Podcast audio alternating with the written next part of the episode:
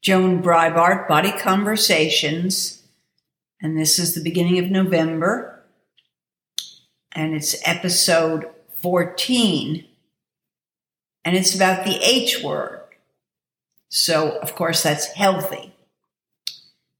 So, a bit of history when this uh, mutual society known as wellness started. Of course, it wasn't called that in 1963 when Weight Watchers uh, published their first diet.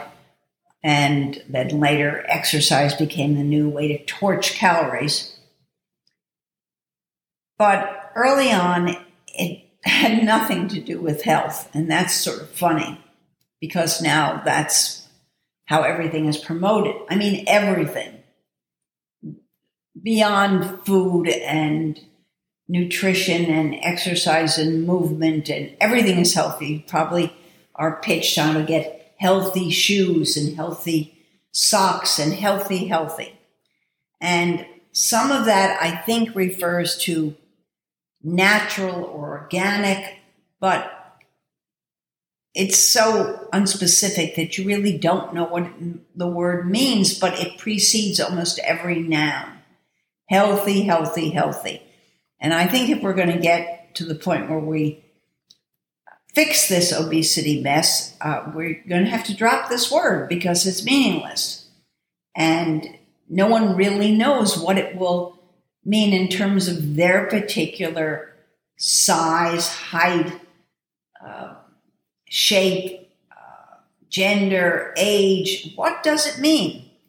So, of course, we know if you listen to this podcast, and others are writing too, that the BMI is just a fraud. It's grading on the curve, and there's no way for you to look up your height and figure out what your ideal weight is. It, basically, it's just 20 pounds off. So maybe you could do that, and then you subtract 20 pounds and you'll get to your real category. But that's sort of silly. I mean, uh, no one wants to talk about waistline because that is very specific. 35 inches means you're obese. So if you're under that, you, uh, you know, you're somewhere between overweight and slim. But if we use the weight for a minute, I want to talk about myself. I'm five foot six. I think I weigh 126, 125, around there. Anyway, I don't take any medications. I'm 80. Um, I, I don't get sick. So I guess that's healthy. I guess if you're five foot six, 126, that is healthy, right? Which means that many women, for sure, who are shorter and five foot four and a half is the average height in America, they would weigh less of course, we know that's ridiculous because the average weight in America for females is 179 pounds. But that takes me back to uh, 1987 when Self magazine, which was rather new then, but it was just going way, way uh, ahead in terms of uh, readership, and everyone was interested in self, and that's just the same today. Anyway, um, so they published Diet Directives. That was the name of the program before we changed it to 80 Bites, five pages, written by Candace Bushnell, pre Sex in the City. And it was a beautiful uh, article, but of course it was a failure. No one contacted the magazine. I mean, there was no internet, but no one seemed to want any more information about it. So you could call it a failure. But in that very same issue, there was a two page spread with, I think there were 10 women going from a height of five foot one to five foot 10, which then was a giant. It was unusual to find a five foot 10 inch woman then. And it was how does 125 pounds look on these different sizes and shapes? Now, obviously, that would be an absurdity today, given you know what the average woman weighs. But to think that they would publish that and still it didn't have any real meaning. It just didn't have any meaning. and it it never has. So, I mean, weight is uh, it's just not a good indicator, and yet we're still constantly talking about weight, and we're constantly talking about calories, and of course, everything is massaged with healthy, and people don't want to admit that it's just a euphemism for fat or obese, and that healthy is the word that avoids confronting the failure of all these diets and exercise. This gets even more painful because Gretchen Reynolds, and I'm going to keep bringing this up, uh, published an article about how the body adapts to exercise, and therefore you're not going to be able to torch all those calories. And yet I went online and was looking at some BAR, B A R R E, which was originally created by Lotte Berk back in the 50s, I think. She had a, a studio in New York on Madison Avenue. I went there in 1972. And, you know, that's really just calisthenics with, um, I don't know, with some kind of length. But anyway, um, and you see workouts, I mean, that are labeled that you're burning up 600 calories. And we know, everyone knows that's not true. While they're doing it, they know it's not true. And yet it persists. And it'll be labeled a, a healthy workout. And then, of course, there's the 600 calories that you supposedly burned.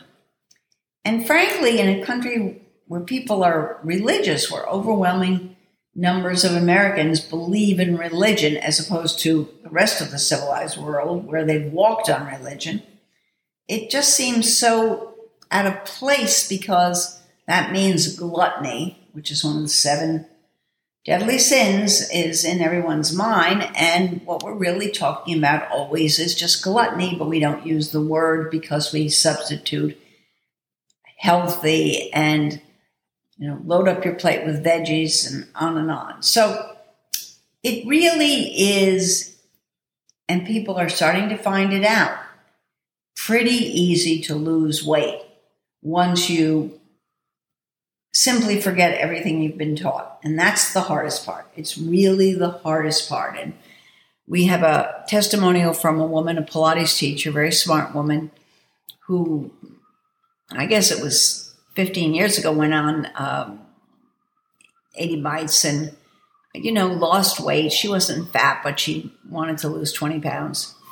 And she said the hardest thing about the diet was admitting that she didn't know that much about nutrition and she thought she knew everything and taking courses in nutrition. And of course, maybe she didn't know a lot about nutrition, but she didn't know how to eat. Yes, she knew about nutrition, but she didn't know how to eat, how to chew the food, what goes with what, how long should a meal last, all the physicality, which, I mean, for people who've gotten into Pilates and yoga and gyrotonic and even barre,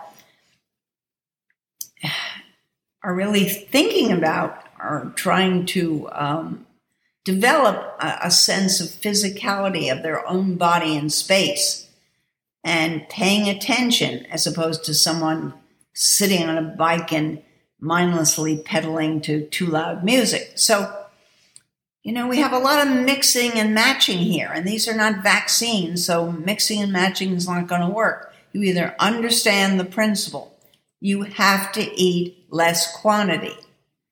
Maybe not fewer calories. We've already been through this. Everyone knows when you precipitously drop calories, your body reacts negatively and you know you will probably gain weight and certainly won't lose it. So it is hard to admit that uh, the establishment got it wrong. But really, what the success of all of this has been the success in growing businesses that sell uh, water and now soda substitutes that are healthy.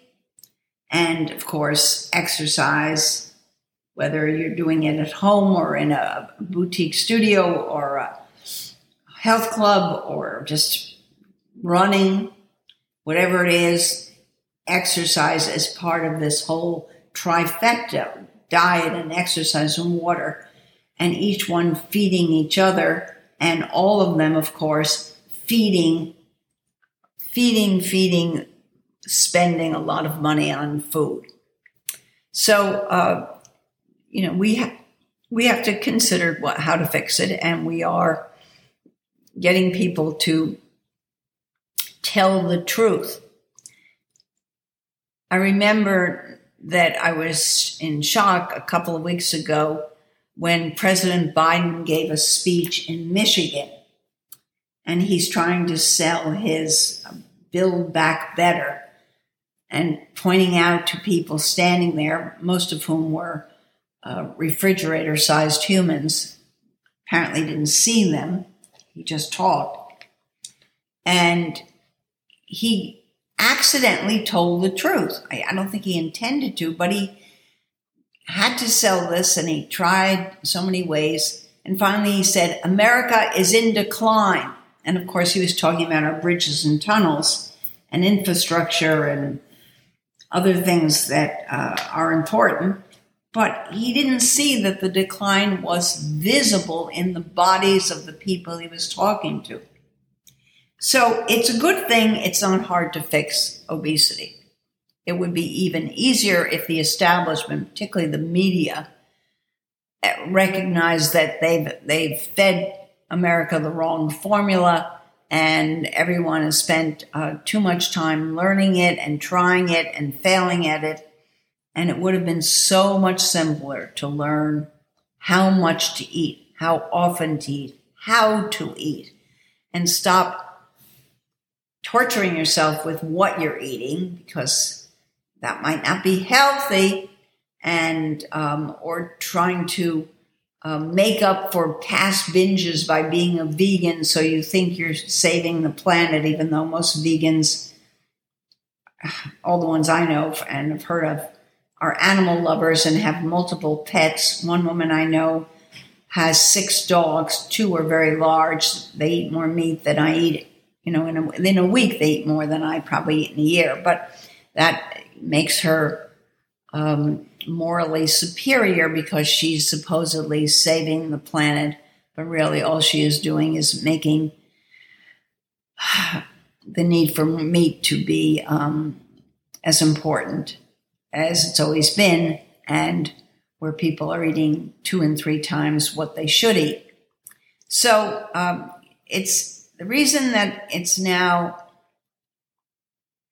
obvious that we have to confront this and not by accidentally telling the truth in a speech is, of course, because COVID and we have more deaths than any other uh, civilized country. And everyone knows almost 80% of the people who were hospitalized and didn't recover were obese. And the CDC obviously will be faulted forever for not taking advantage of the opportunity that COVID presented and telling people at the outset that most people who get COVID will have nothing more than a few days or a week of some annoying discomfort, but they'll get over it some of them won't even know they had COVID. But if you're fat, it can be a disaster. So I'm going to keep making these um, little podcasts now because I'm getting a lot of questions. People are, because we're posting regularly on Facebook and Instagram, they're sending questions, and those questions show me how brainwashed the American public is. So horribly brainwashed and it's uh, it's such a, a, loss because it was you know really unnecessary, and I don't know why people in America just can't let something go, especially when following a specific diet and an exercise program is so exhausting and it will fail. It will just fail you. So Everybody should get the 80 Bites app. Everybody, whether you're fat or thin, because you don't want to consume, hopefully, more than your share. Particularly if you're carrying an extra 40 pounds, you've already consumed more than your share. So keep that in mind as you look at every plate you're served or any plate that you put together or any box of cookies or bag of chips or whatever it is and start to focus only on how much and trying to reduce what you consume at least a few bites every day. And remember, the slower you eat, the more you chew the food, the easier it will be for you to get some of the nutrition and certainly to help you just reduce and reduce and reduce the quantity.